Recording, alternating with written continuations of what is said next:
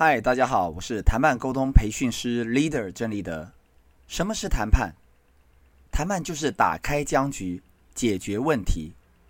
我们来看看谈判发生的三个条件：一，必须有一个双方都无法容忍的僵局。若是只有一方不能容忍，那谁不能忍谁倒霉。对方没理由上桌谈判，他不愿意跟我谈，可能是因为不谈损失不大。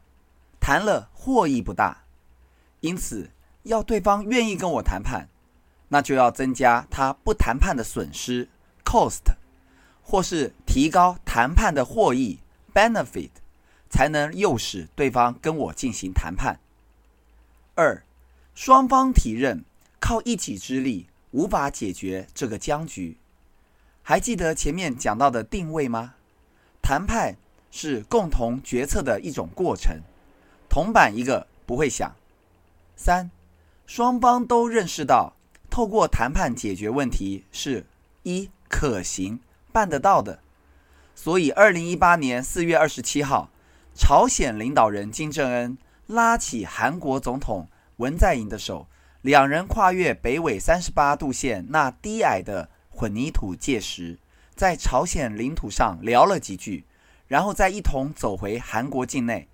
展开世纪文经会，并在会后发表板门店宣言，说明南北韩领导人面对面接触的谈判是可行的，为世界和平带来一线曙光。二，谈判是可遇比较好的，所以金正恩口中的老黄灯，美国总统川普和川普口中的火箭人，北韩领导人金正恩。双方不计前嫌，连续两次在新加坡及越南举行川金会，因为北韩要的是美国完全解除经济制裁，而美国要的是北韩完全放弃核武。纵使第二次在越南的谈判破局，也不至于翻桌走人、撕破脸，因为谈判总比不谈好。每天早上都试射导弹，谁也受不了。七十岁的刘阿姨郑重提醒。一提到要找外佣来，就发飙。七十九岁、全身是病的刘叔叔，找外佣来不是照顾你，而是要照顾我。我老了，我也病了，真的做不动了，还要照顾你。我得找一个外佣来帮我分担粗重的家事，协助我打扫家里、买菜做饭，这样我才能专心照顾你，当你的专职护士，把你照顾好，也把自己照顾好。这样可以吗？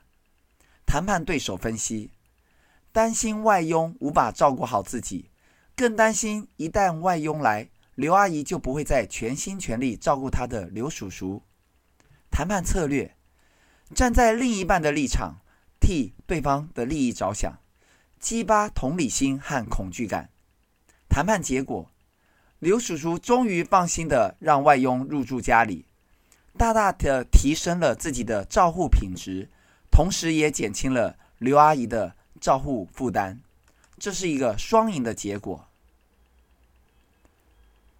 事先说好到公园玩耍的去程由爸爸报，回程就自己走的两岁儿子跟爸爸说：“爸爸，我最爱你了，加油，你很厉害的，你可别抱抱我？”谈判对手分析：面对儿子撒娇就束手无策。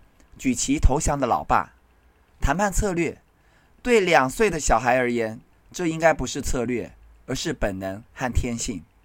谈判结果，老爸一路抱着儿子走回来，父子都很开心，一样是双赢。